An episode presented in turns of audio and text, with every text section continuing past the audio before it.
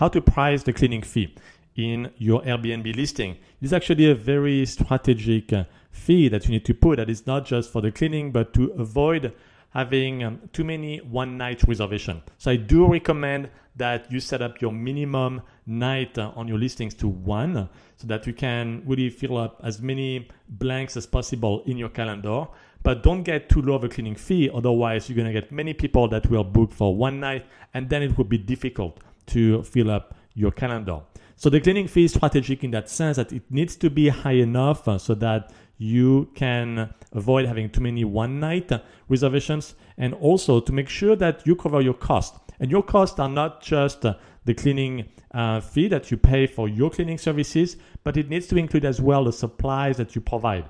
So if your cleaning service makes you pay for the soap, um, the toilet paper, um, maybe you also have um, water and, and coffee that you provide to your guests, you need to make sure that the cleaning fee covers those as well. And you can evaluate um, the right uh, cleaning fee to apply to your Airbnb listing by simply benchmarking other uh, cleaning fee on Airbnb.com. So you need to look at least to 20 similar listings.